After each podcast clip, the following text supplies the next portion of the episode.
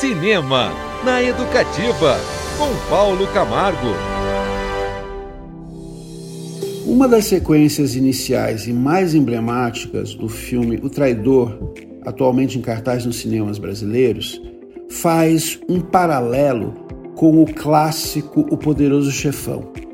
Em uma montagem simultânea, se vêem na tela os assassinatos de integrantes da organização criminosa Cosa Nostra, da Sicília, enquanto assistimos também a um batizado numa mansão no bairro de Santa Teresa, no Rio de Janeiro.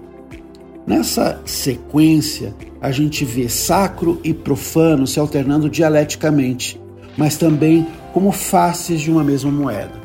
Ao contrário de Coppola, Marco Bellocchio, que é o diretor de Traidor, um dos grandes cineastas da Itália atualmente, é, não procura romantizar ou espetacularizar a máfia por meio de uma obra de ficção.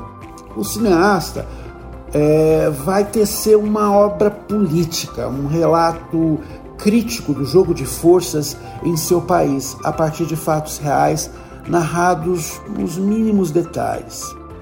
No centro dessa narrativa está um personagem chamado Tommaso Buscetta, o mais notório dos chamados pentiti ou arrependidos, que nas décadas de 1980 e 90 colaboraram com a justiça italiana delatando seus companheiros de máfia lá na Itália.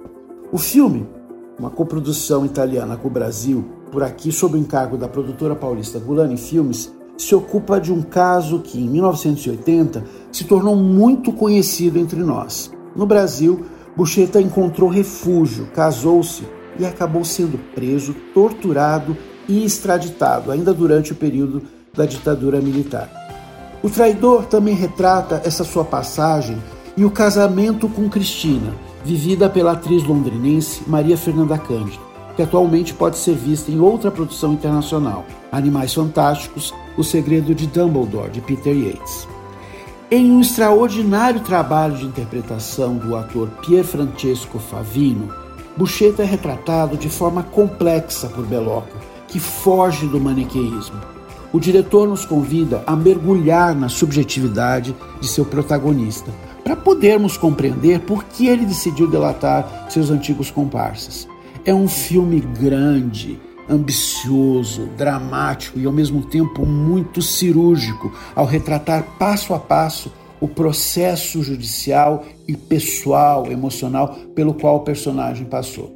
Eu recomendo muito o Traidor que está em cartaz no Cine Passeio em Curitiba. Cinema na Educativa com Paulo Camargo.